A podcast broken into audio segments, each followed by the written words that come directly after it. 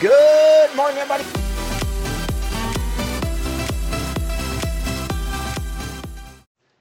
You know, communicating in an organization can be really, really tough. And as leaders, I think we've heard, whether it's from other leaders or ourselves, that we have an open door policy, that we want people to communicate the issues and problems and concerns of the organization so that we can become a better organization. But employees, when they hear that message, at times get ulcers. I'm probably being overly dramatic, but they realize that they can't communicate upward because their boss is either insecure or nervous about what their boss will do if they hear their employee communicating something that may or may not reflect on their ability to lead their department. So, how do you do that if you're an employee? Well, I think the first and most important thing is understand the chain of command.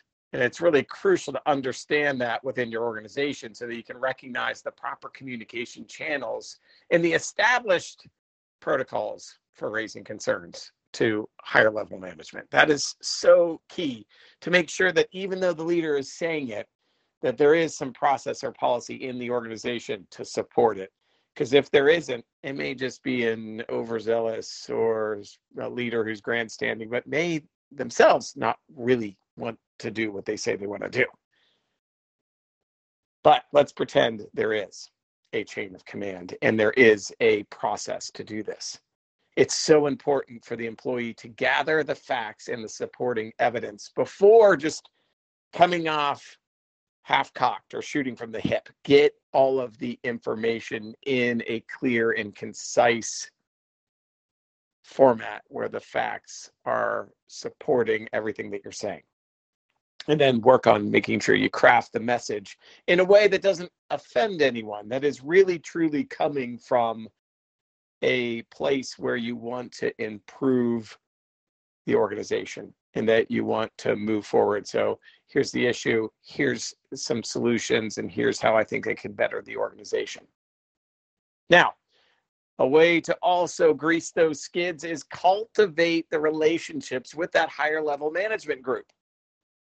If you're an employee, make certain that you're attending the events and opening up opportunities to get to know those people before you just start sending out information because they can misunderstand who you are and what your purpose is. So make sure that you're building relationships with those folks at company events or town halls or whenever you can if you're given the opportunity to schedule a meeting to seek one-on-one time with these folks, do it.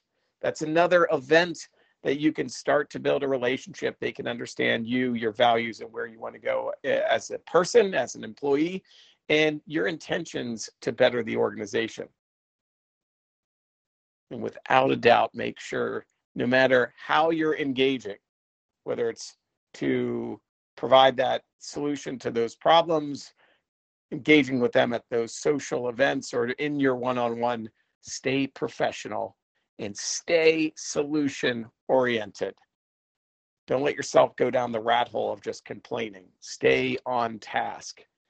If there's a problem make sure you're giving solutions not just the problems.